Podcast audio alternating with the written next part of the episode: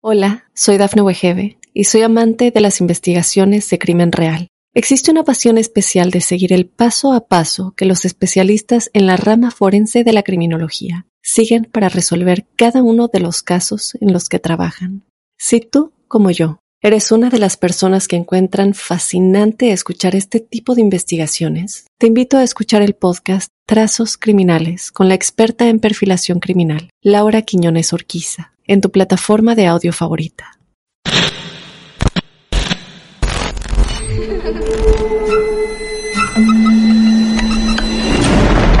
Los seres vacíos nos observan.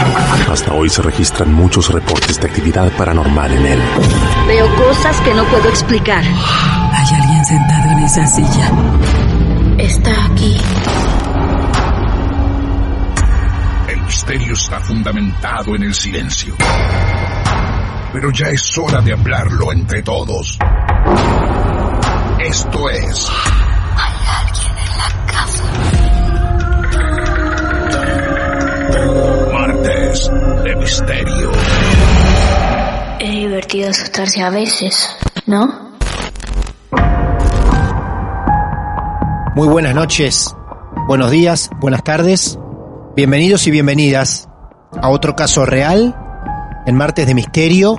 Ojalá estén solas o solos escuchando este momento y ojalá sea de noche con toda la tranquilidad y soledad necesaria para escuchar, analizar y meterte en la historia de cada protagonista.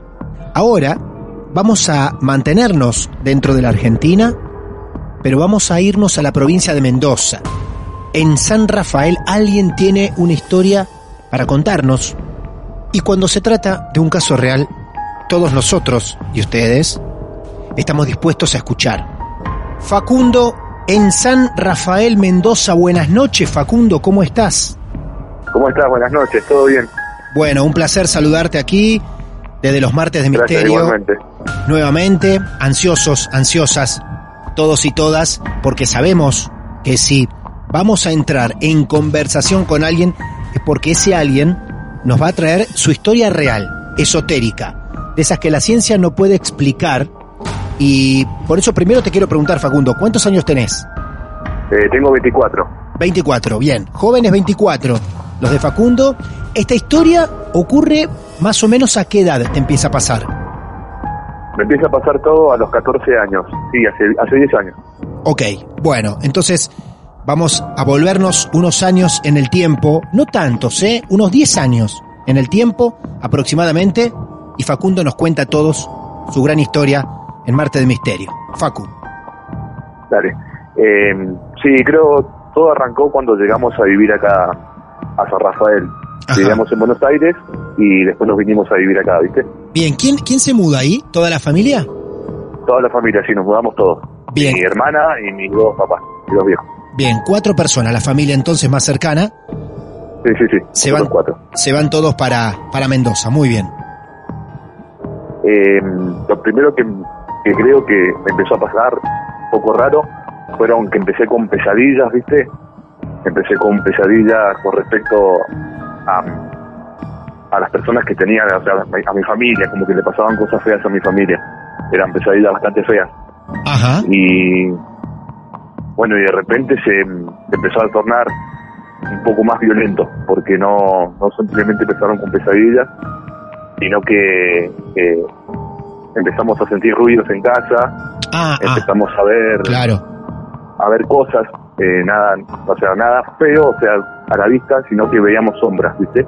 Facundo, antes de avanzar a esas cosas, cuando hablas de pesadillas, concretamente, Sí. ¿qué recordás que le pasaba y a quién en los sueños? Eh, generalmente le pasaba a mi hermana, eran que la, la lastimaban, Ah, eh, era eso, generalmente me, me, lastima- me lastiman a, a mi hermana en las pesadillas. bien. Así que eso sí lo sufría muchísimo porque soy muy aferrado a mi hermana, ¿viste? Y bueno, Mira, qué bárbaro. Escúchame, ¿solo a vos te pasaba eso? eh, lo de las pesadillas, sí. Sí, lo, cuando bien. empezamos a escuchar algunas cosas en, en la casa, ruidos, no, lo escuchábamos mi, mi papá y yo nomás.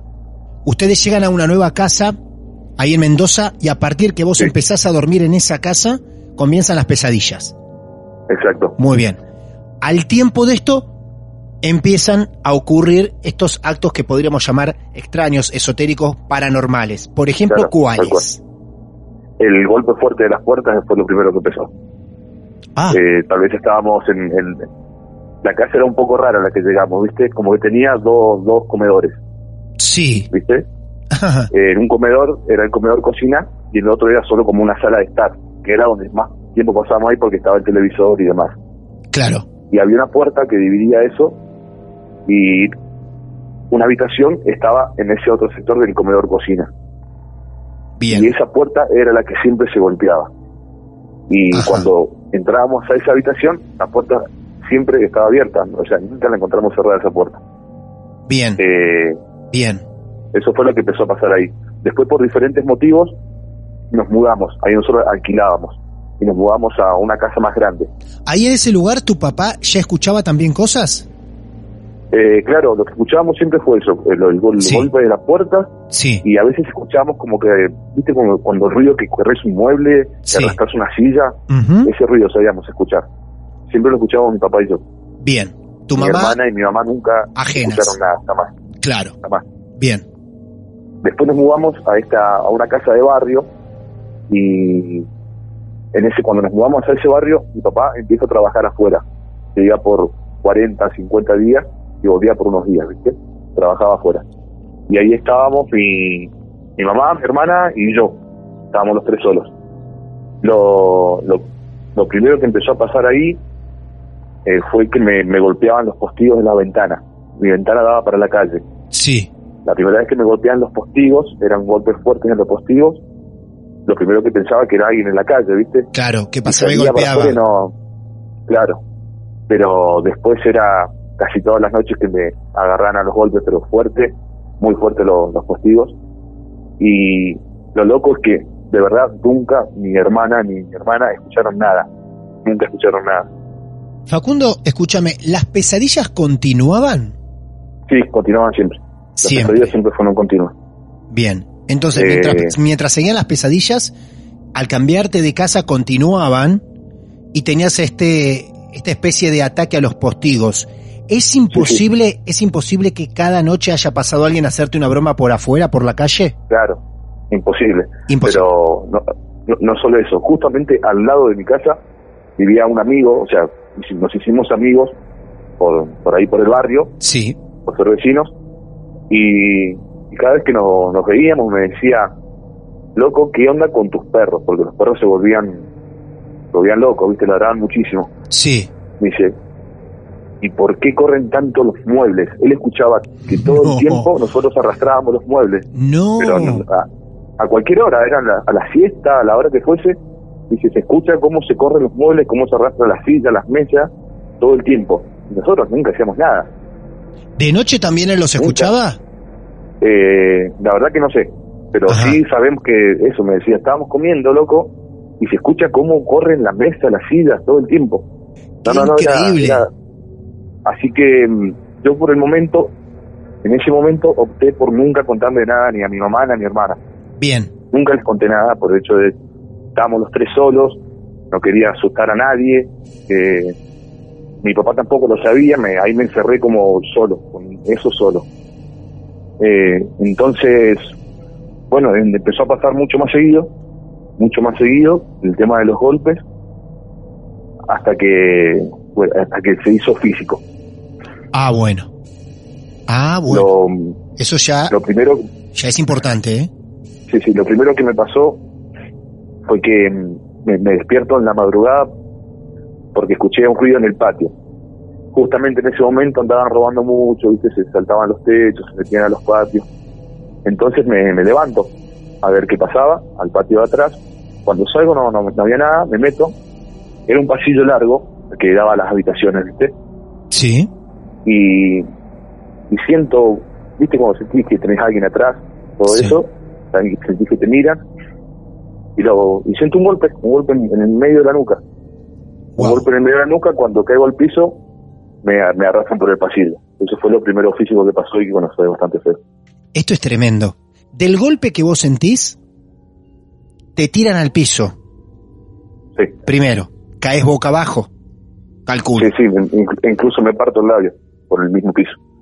Estoy tratando Tengo- de tener en mi mente para compartirla y la pueden imaginar los oyentes también, porque es muy, muy fuerte, real esto.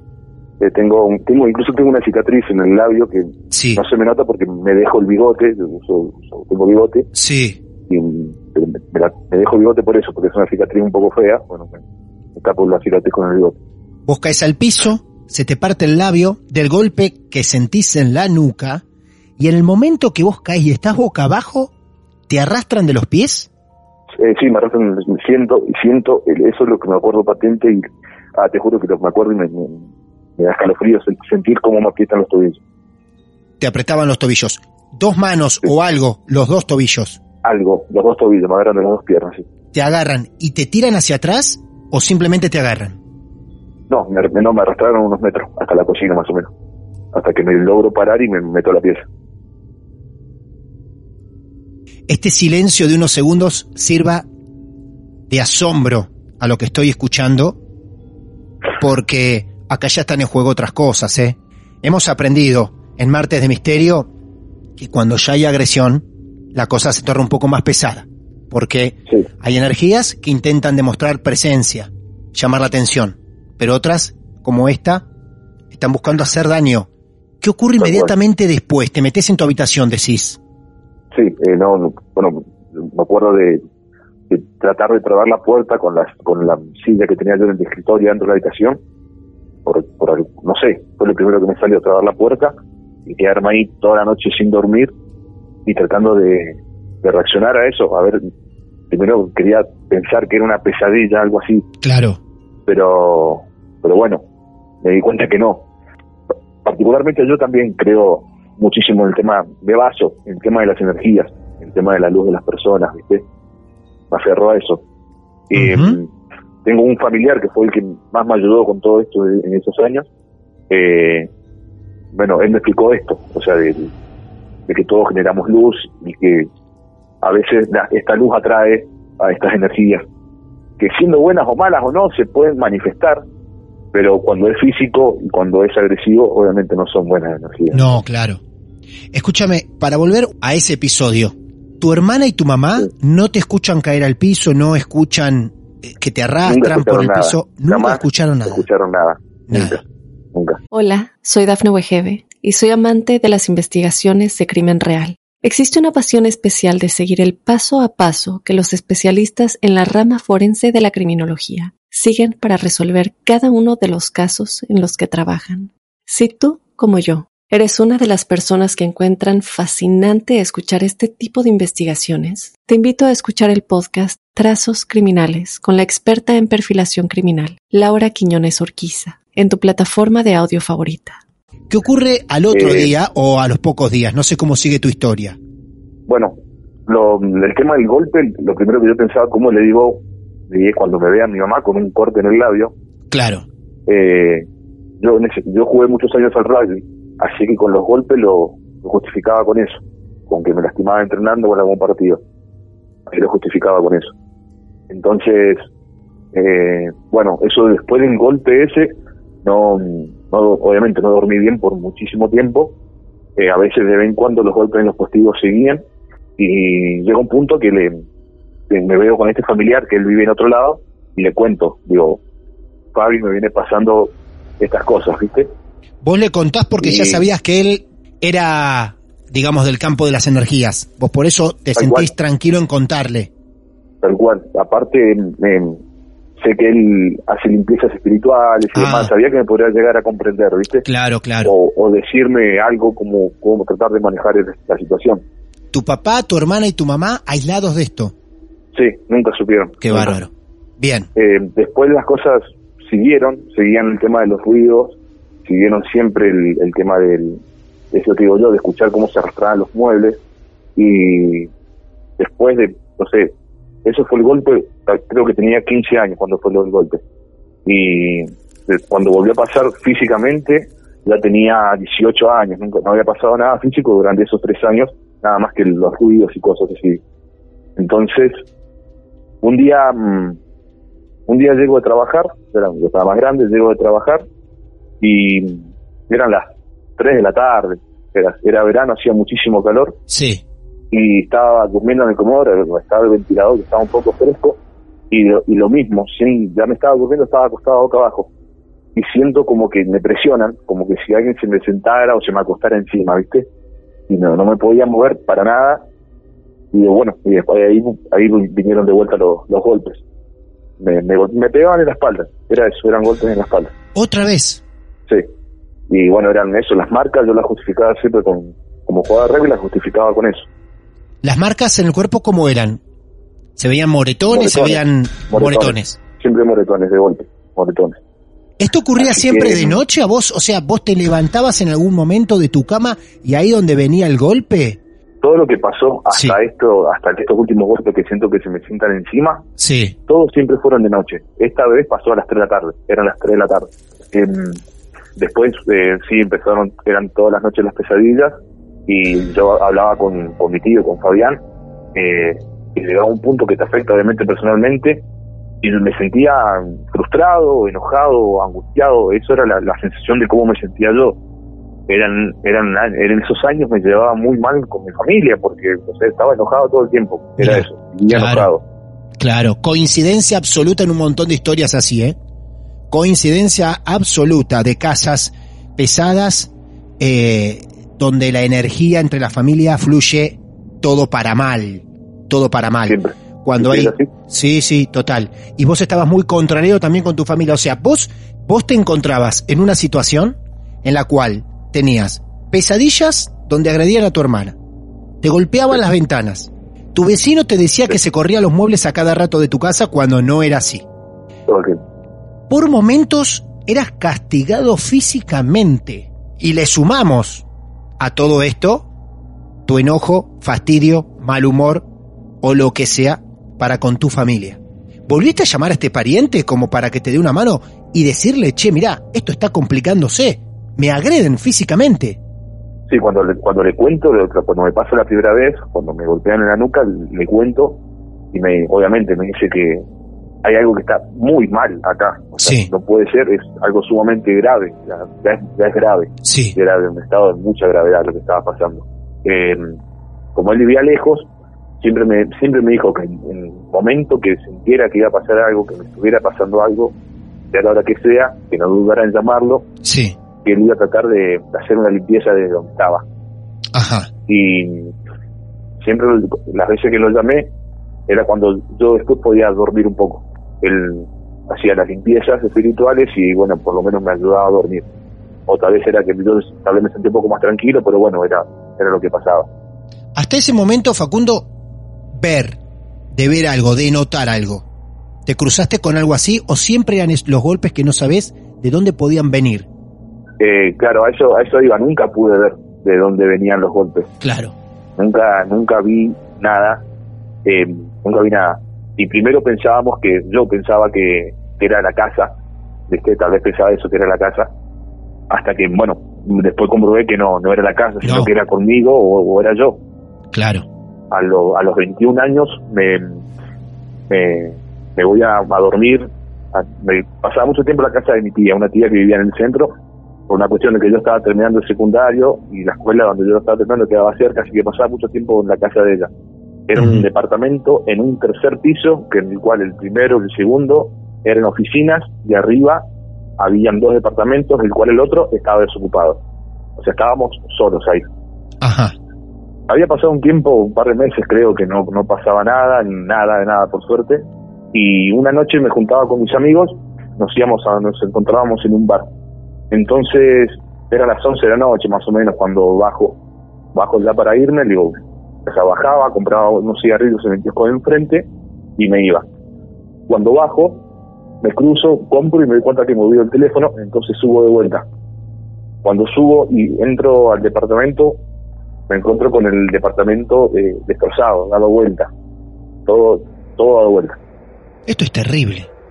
Es terrible lo que estás contando.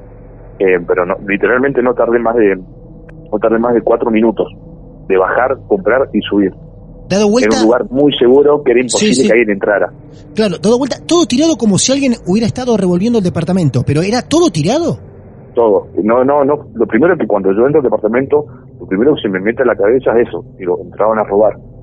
Entonces, cuando veo el, todo el despelote en el comedor, en lo que era la cocina, me voy a las habitaciones y me doy cuenta que no era así porque, a ver, ¿cómo te lo explico? La- las camas estaban eh, patas para arriba, ¿me entendés? Como que estaban dadas, estaban dadas a vuelta, pero estaban tendidas, o sea, como que nunca revolearon, o sea, como estaban tendidas, estaban dadas a vuelta después, ¿me entendés? Sí, claro.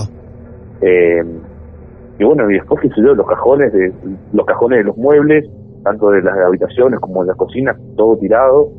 Y así que empecé a, a tratar de ordenar todo.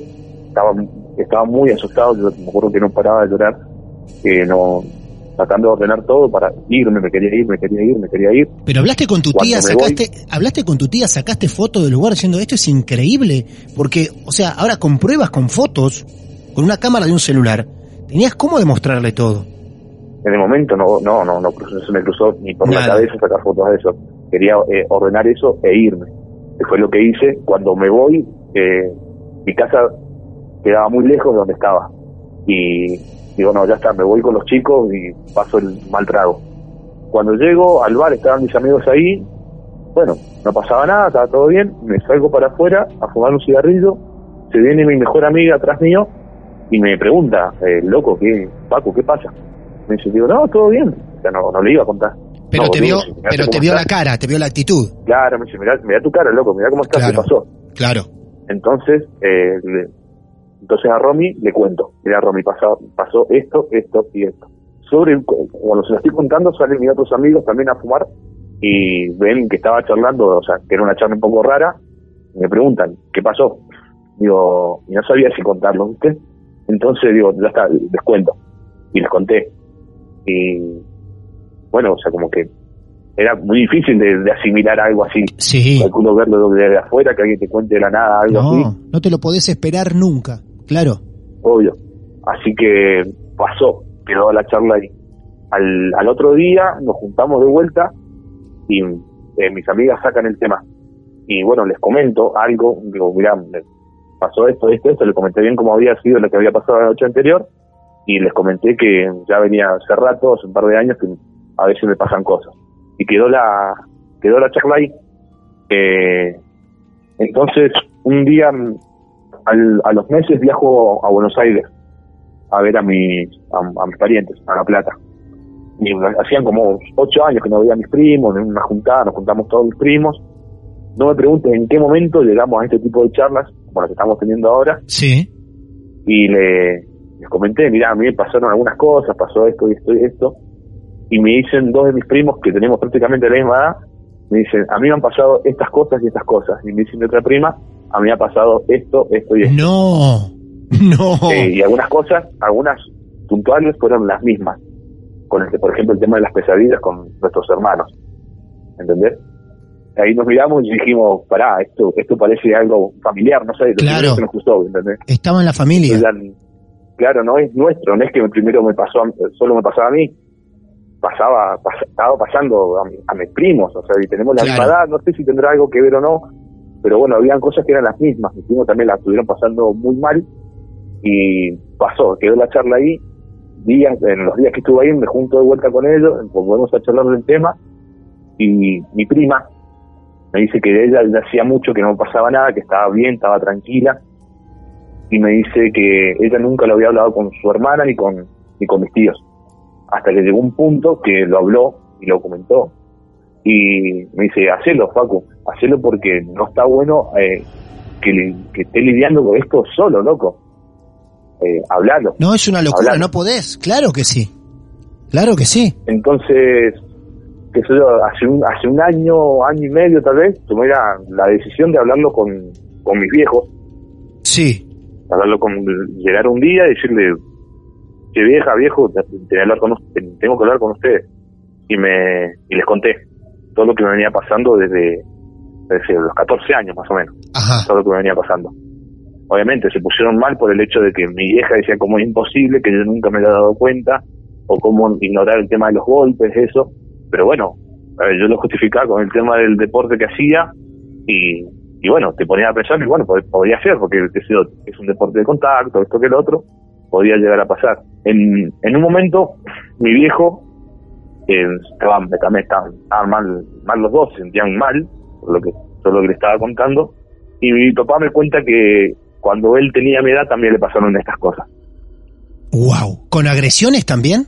Sí, sí, y ahí me, bueno, ahí me enteró que mi papá también la había pasado mal y me, me cuenta cosas que ni tampoco mi mamá sabía o sea, cosas que solo las sabía él. Y bueno, y ahí nos, en, bueno, ahí me contó cosas que eran el tema del, de que nos arrastraron, nos arrastraron a los dos, eh, el tema de las pesadillas, las mismas pesadillas, o sea, siempre con, las pesadillas eran con nuestros hermanos, ¿me entendés?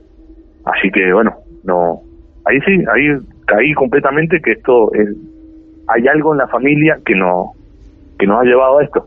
Ya es fuerte. Hola, soy Dafne Wegebe y soy amante de las investigaciones de crimen real. Existe una pasión especial de seguir el paso a paso que los especialistas en la rama forense de la criminología siguen para resolver cada uno de los casos en los que trabajan. Si tú, como yo, eres una de las personas que encuentran fascinante escuchar este tipo de investigaciones, te invito a escuchar el podcast Trazos Criminales con la experta en perfilación criminal, Laura Quiñones Orquiza, en tu plataforma de audio favorita.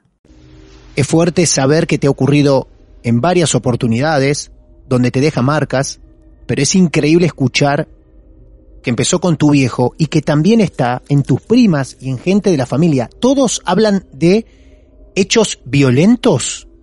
No, violentos, o sea, físicamente fueron los de mi papá y los míos, o sea, por los, que me ha mi papá y los míos. Lo que yo hablé con mis primos, eh, el tema de ruidos. Claro uno de mis primos estaba muy preocupado con uno de sus hijos en ese momento que era muy chiquito y que todo el tiempo eh, hablaba con alguien o miraba a las esquinas de la casa y hablaba con alguien, ¿viste? Claro. mi primo lo asustaba mucho. Claro, totalmente. El tema de mi, claro, y el tema de mi prima siempre me dice que, que lo que más le asustó aparte de las pesadillas era que ella veía que a las personas se les deformaba la cara. Eso me dijo ella. Ajá. Estar en el trabajo ella trabajaba en atención al público en ese entonces y me decía, eh, viene un cliente a hablarme y se le deforma la cara.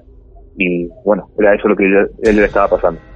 Facundo, eh, retomemos a tu papá primero. Sí. Tengo todavía algunas preguntas pendientes para, para realizar, que es la que se debe estar haciendo cualquiera que esté escuchando esta historia.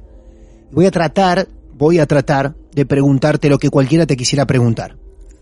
Primero, a tu papá en la actualidad no le pasa. No. ¿Qué hizo para que le deje de pasar? En su momento, eh, mi papá es un de, viene de una familia de, finca, una familia de campo. Sí, sí. Em, una curandera en su momento le dijo que se fuera, que se fuera de, San Rafael, porque todo el tiempo que iba a estar acá iba a seguir pasando. ¡Apa! Entonces mi papá a, a los 25 años es cuando se va a trabajar a, Buenos Aires, se va a Buenos Aires. Ajá. Entonces, bueno, pasan como 7, 8 años, que vuelve otra vez a acá a San Rafael Mendoza, ahí conoce a mi mamá y a los 3 años nos vamos nos vamos para allá. Vuelve. Se van ellos para, para Buenos Aires, de vuelta. ¿A él en Buenos Aires le deja de pasar todo esto? Sí, no, en Buenos Aires hablamos de eso con mi papá cuando yo decidí contarles y no, nunca nunca pasó nada. Claro. O sea, hizo bien en irse de San Rafael, él, ¿no? Claro, tal cual. Sí, sí, sí. Bien, le funciona. Él San Rafael cuando siendo joven y nunca más le pasó nada, jamás. Bien. Vuelve a San Rafael después con toda la familia. Ahí escuchó, en el momento que se mudaron, algunos ruidos con voz, pero nunca recibió una agresión física, sino que el que la empieza a recibir sos vos. Tal cual. ¡Qué locura! No, no fue. Sí, de verdad fueron fueron años re, difíciles, donde, te, repito eso, la tensión que había entre mi papá, conmigo, la tensión entre nosotros, fueron tal vez tres años de puro conflicto familiar que se contagia eso, yo pasaba días sin hablar con mis papás, mis viejos pasaban días sin hablarse entre ellos, mi hermana también lo mismo, estábamos todo el tiempo peleados entre todos. Describinos a todos también cómo es esa reunión o el post de esa reunión cuando vos confesás lo que te pasa, cómo lo notás a tu papá y a tu mamá, y, qué es lo que ocurre inmediatamente después que tu papá cuenta todo eso, porque imagino que tu mamá primero debería estar por lo menos sorprendida, como estamos todos escuchando tu historia, pero imagino a tu vieja escuchando que al hijo algo lo castiga cada tanto, que no puede dormir, eh, que la está pasando mal de forma real, que le dan vuelta a un departamento entero, que presentás ese tema y tu papá dice, bueno, sí, tengo que contarles algo. A mí, hasta los 25 que estuve acá, en San Rafael Mendoza, me pasó y me tuve que ir por eso. Decime cómo se sale, cómo se sale de una reunión. ¿Cómo quedó eso después? Y, mirá, fueron, ahora charlamos durante horas. Eh, mi vieja, mi vieja lamentablemente estaba muy mal, se sentía culpable por mil motivos, por el hecho de que como madre ella se sentía en cómo no se iba a dar cuenta que la estaba pasando mal, Claro. cómo nunca escuchó nada.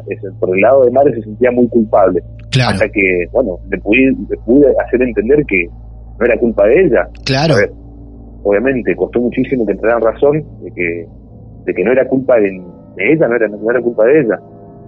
Cuando mi papá cuenta las cosas que le habían pasado, mi mamá sabía algunas cosas, pero no, no estas, que eran las mismas que me pasaban a mí, eh, no, me- directamente no lo podía creer. Eh, en, un- en algún momento le plantea a mi papá querer a- hablar con mi abuela para ver si ella sabía algo y mi papá lo que primero le dice que no, que ya está, porque bueno, mi, mi abuela es muy grande, Claro. es Alzheimer, dice es, es al cohete que intentemos sacar el tema. claro. Pero cuando yo le cuento a mi papá todo esto, te juro que yo sentía cómo se me descontracturaba la espalda, literalmente cómo me iba sonando la espalda como si me sacara una tonelada de, de peso en los ojos, ¡Wow! ¡Qué bárbaro!